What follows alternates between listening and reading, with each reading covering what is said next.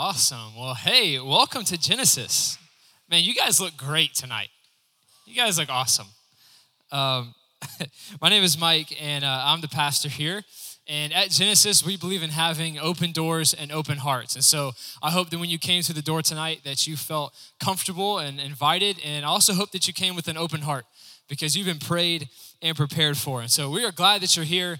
Tonight, we are continuing our series, Fake news, where we are debunking popular misconceptions about Christianity.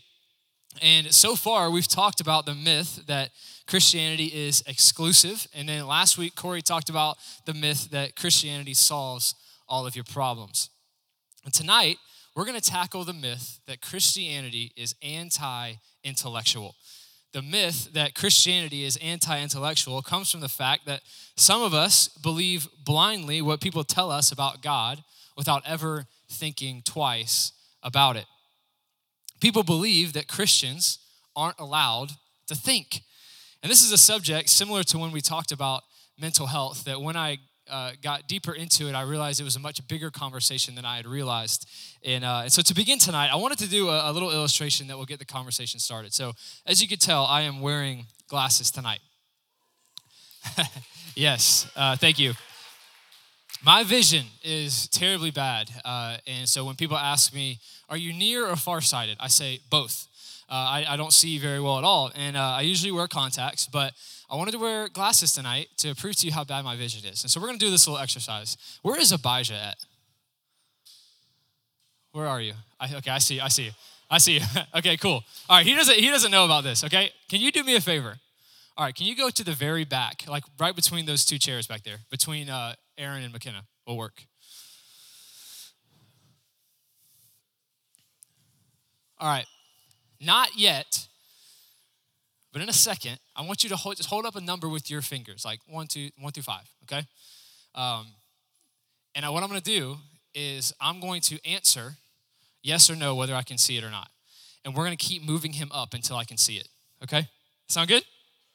All right, here we go. Holy, wow. I did this earlier, but without the, the lights were on, so. All right, you, do you have a number? Yeah, I don't, I don't really know if you do or not. Um, so, no. So just move up a row. Just make people uncomfortable. It's fine. Move up a row. I'll start from where I started. Are you, okay. I don't, I don't even see Abijah. Okay. Um, all right. Uh, no.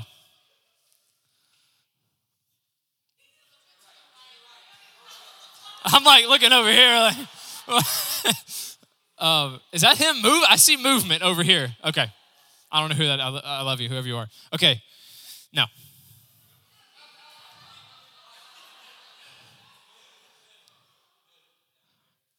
Um, no. I can at least tell where he is now, which is good. No, not even close.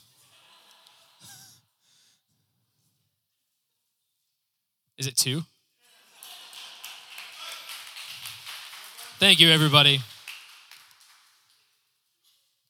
Awesome. So, uh, if I am without my glasses, you could tell me uh, that you're holding up the number two in this case or whatever, and I would have, obviously have no idea. I couldn't even tell that Abijah was even in the room. Uh, you guys just look like a bunch of uh, shapes and weird things. So um, you could tell me anything, uh, and I would have to believe it. You could, he could have been holding up uh, and telling me, oh, this, I'm holding up three, and not really even me holding up three. It could have been a four for all I knew. Why? Because I can't see it for myself. But if I do the work to go to the eye doctor, to get a prescription, and then make the effort to either put my contacts in or wear glasses, then I can see clearly enough to know what the number is. The myth that Christianity is anti intellectual comes from the fact that some of us believe blindly what people tell us about God without ever putting our glasses on. That's the root of the myth that Christianity is anti intellectual.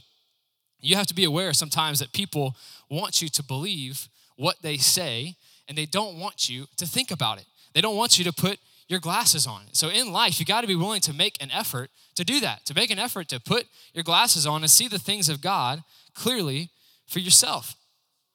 And some of this uh, stems from the fact that a lot of times questions about our faith, about what we believe, are ignored or, or looked over.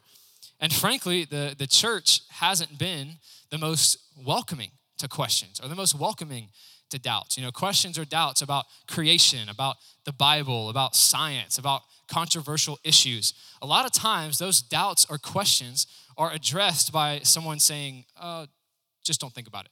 Or, uh, you know, that's just not important. Or, stop asking so many questions. You shouldn't be afraid to ask questions as a believer. And so tonight, I want to paint the, the first paint the problem of this subject, and then we'll look into how we can approach it. And I want to mention this is one of the reasons that I love Genesis because we get to talk about things like this. Um, and so, uh, you know, because this is, you know, this is far from a simple subject, uh, but I'm going to try to make it make it make as much sense as possible for you guys tonight. Um, and so, is everybody cool with like talking about like something deep tonight?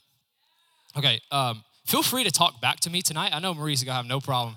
Uh, I, I, love it. So feel free to talk back to me tonight. Like, give me some nods. Like, let me know you're following me um, because this is gonna be a fun one. So let's pray and then we will jump in. God, I thank you so much for bringing us here tonight. God, I thank you that you are uh, a good God. And I thank you for the opportunity it was to worship you. And I also thank you for everybody sitting in these seats tonight. God, every chair is a soul, every soul has a story. And so, God, I pray that this is a little part of that story tonight. God, so I pray that you would speak to us clearly. In Jesus' name, we all said together, Amen. Awesome. A few years ago, I texted a, friend and a mentor of mine, and I asked him to listen to a recent message that I had uh, that I had given and you know, I was asking for feedback, you know, what I could work on, you know, where I could improve, etc. And I told him, I said, I may regret asking you to do this, um, but could you please give me feedback on this? And um, I actually sent him a recording of a message that I felt was really good because I didn't want to send him one that I thought was bad um, because he was kind of out of our context and, and was going to be unbiased and very honest. And so I sent him something that was I thought was good. Um, but one critique he gave me was something that I had I had said that I really uh, had said that night that I hadn't really thought about before. In the chunk of scripture that we were reading that night, I came across a I had come to a verse that was a little difficult. And I said something along the lines of, "Yeah, I know that's weird, just don't think about it." And he told me, he's like, "No, no, no, you want them to think about it." And you know that was when it dawned on me that you know though my intentions with that were not bad uh, in saying that i realized when he told me that how dangerous saying that can be right? Like that you know in saying something like that i had hit right on the problem of anti-intellectual christianity. And that is that is far on you know one side of the spectrum. That, that's far on one side. And so i want to elaborate on that. The the the heart of I look so smart with these glasses. The heart, the heart of anti-intellectualism says, don't think about it and you'll be good.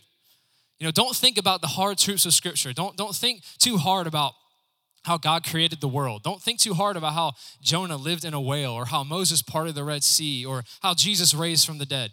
Don't think too hard about what the pastor says. Don't think too hard about the words that you sing. Just don't think and you'll be good. Do you see how dangerous that is? If Christians didn't think, we would believe anything. We would say anything. We would sing anything. And we wouldn't take the time to stop and give any thought to any of it. And that is a dangerous place to be. It's dangerous because when we're there, we can be manipulated, we can be led astray, we can be taken advantage of. And so, so that is that is the far end of the spectrum on, on one side. So what about the other side? on the other side, or on this side we just talked about, it's like, don't think, you'll be good. On the other, people say, all you have to do is think.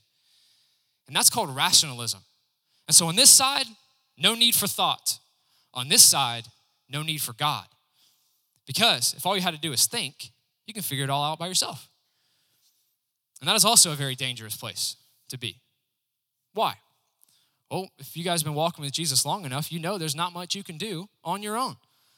If you were left to figure out the things of God by yourself, who knows what kind of things people would come up with?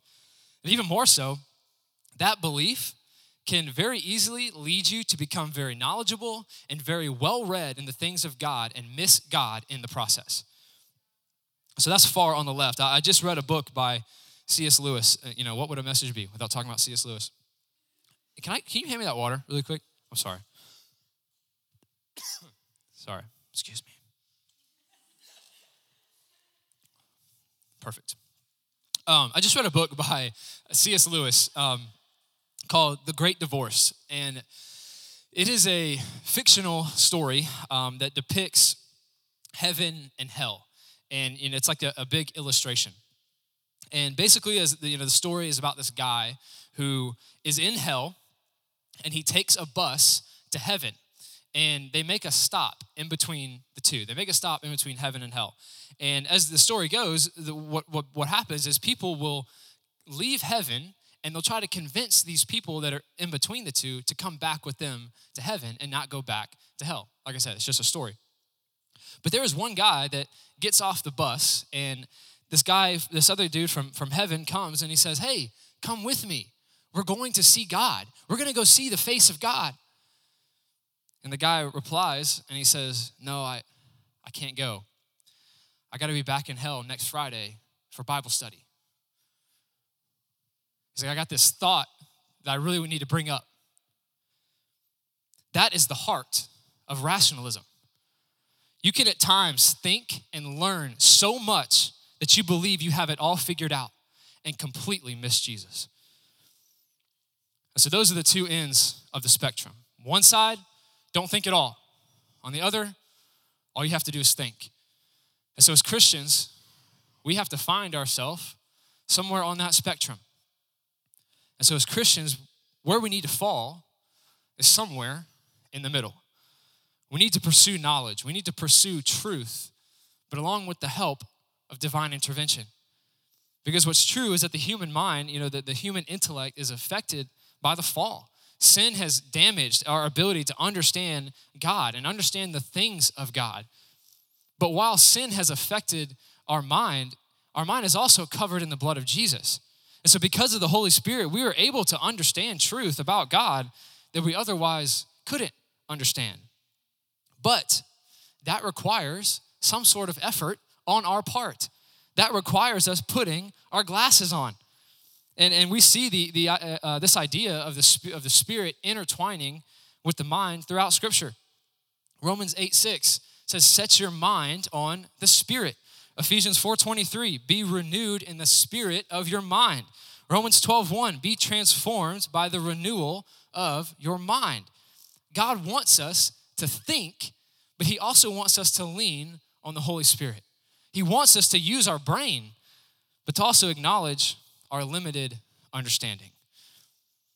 So, if you would, turn to Hebrews chapter 5. And while you're turning there, we're going to look at some verses that will help us see how we can approach this. And I hope that this is so practical for you guys because, as complex as the problem is, I believe that it has a very simple solution. So, this is Hebrews 5 um, 11 through 14. And if you don't have your Bible, it'll be on the screen. It says this About this, we have much to say, and it is hard to explain since you have become dull of hearing. Ouch. For though by this time you ought to be teachers, you need someone to teach you again the basic principles of the oracles of God. You need milk, not solid food. For everyone who lives on milk is unskilled in the word of righteousness, since he is a child. But solid food is for the mature, for those who have their powers of discernment trained by constant practice to distinguish good from evil. So the author of Hebrews here is saying to his audience, he's saying to us tonight that you are to a point where you should know more than you know, which kind of stings, right? For sure. But he uses this, this imagery of milk versus solid food to describe maturity in Christ. He says, Those who, who drink milk are children of the faith, unskilled in righteousness. The, the message translation says it this way People that drink milk are beginners. Milk is for beginners. Milk is for rookies. And so, and, and the solid food on the other side is for those who are experienced in their walk with God. But I want you to know, make sure that you see here, he's not saying milk is wrong. He's saying milk is just for a time. Milk's not wrong, it's just for a time. And so if you're a new believer tonight, by all means, stay on the milk. The, the basic truths of Christianity are, are some of the most powerful. So, but some of us, some of us in here have been walking with Jesus a long time and are still drinking milk. We're doing the same things that we were doing when we got saved at five years old. So tonight, it might be time for some of us to grow up and move from just the, the basic truths to the deeper, more solid truths of our faith. Like the author of Hebrews said, some of us should be the ones hand feeding others, but we're too busy still getting hand fed. My son is, my son is almost seven months old, and he is starting to eat solid food for the first time. And it's funny to watch. he makes faces and he chokes sometimes and spits things out. He gets impatient having to chew you know? And he's also learning how to use his hands to feed himself. And that is also funny to watch because he misses his mouth and he, he drops food everywhere and it takes him a while to finish. Is it easier for him to drink milk? Yes. Is it easier for us to hand feed him? Yes. But he has to learn how to do those things. Why? Well, so that we don't have a 15 year old one day walking around the house with a bottle of milk in his hand. First of all, he would be malnourished. Second of all, we would go to jail for neglect. And third, that would just be straight up weird. But for some reason, that's how many of us act as Christians. I believe one of the most dangerous things we can do as believers is to let our mind go to waste, to let laziness keep us from maturing in Christ, to let someone hand feed us our entire life.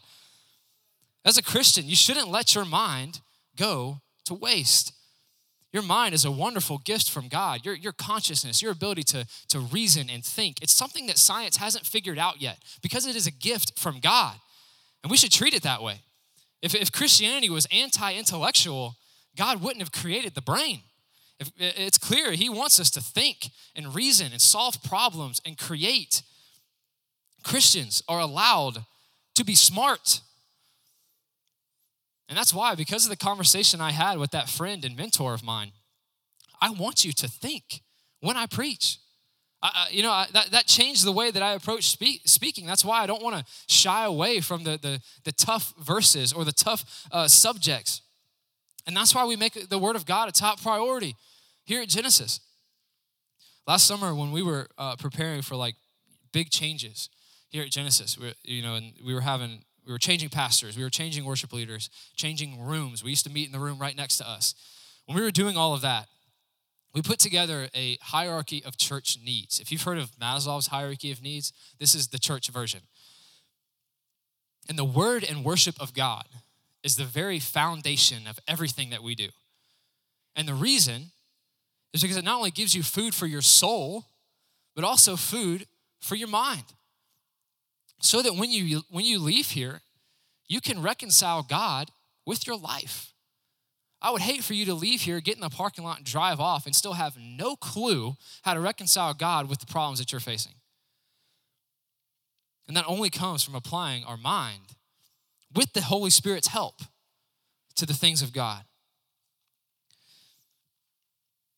and this is what is so beautiful about placing yourself right in the middle of that spectrum, right in the right in the middle of thinking you could figure it all out and not having to think at all. So for the example, let's use Bill Gates. You guys know who Bill Gates is? He's officially not the richest man in the world anymore. Do you guys know who Jeff Bezos is? Not as many. He started Amazon. Uh, he just took over as the world's richest man. But because we know who Bill Gates is, that's who I'm using. Bill Gates is one of the richest men in the world. And a lot of people complain that because Bill Gates is so rich, that that means there is less money for them to have. And you know, you know, like Bill Gates' piece of the pie is so large, then that means their piece of the pie has to be smaller. And that's just not true. It's actually the opposite. Because of people like Bill Gates, the entire economic pie gets bigger because of the jobs he created. And so, in the same way, when we start to learn about who God is, who God is, it's not like we just learn parts of him and move on. Like pieces of a pie. Like, oh cool, I completely understand God's grace. Check. Moving on. Oh, cool. I completely understand predestination. Awesome. Check. Moving on. Oh, I completely understand God's sovereignty. Cool. Moving on to the next piece. No, it's not like that at all. The more you study God, the bigger you realize God is. The more you study God, the bigger God becomes to you. The more time you spend studying God, the pie doesn't get smaller, it gets bigger. And that's why we can never find ourselves figuring everything out, and that's why we will never be satisfied, never thinking at all. We got to find it in the middle. And so I would encourage you to pursue the solid food and know the Holy Spirit is there to help. And to conclude tonight, I want to give you some practical ways to do just that. First, don't be afraid to ask questions. Don't be afraid to ask questions. A, good question is very powerful because it, it stretches both parties. Uh, you know, find somebody that you trust, see what they think, ask them the question. And if you find an answer to your question, always run it through the filter of Scripture. I can tell you personally, I welcome all questions. I cannot promise an answer to everything. But if you ever want to ask me anything, feel free. But I can tell you the smartest people are the most curious people. And a great way to move from milk to solid food is by asking a good question.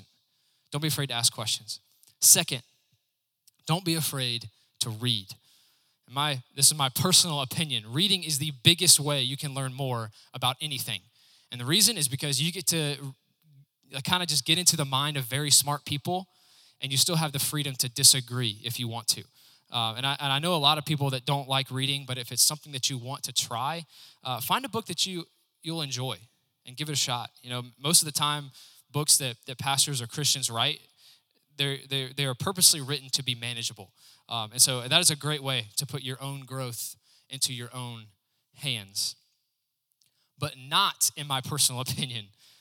The reading of Scripture is absolutely essential in the life of a believer. The reading of Scripture is absolutely essential. Creating a daily habit of reading the Bible is the biggest indicator of a mature relationship with Christ.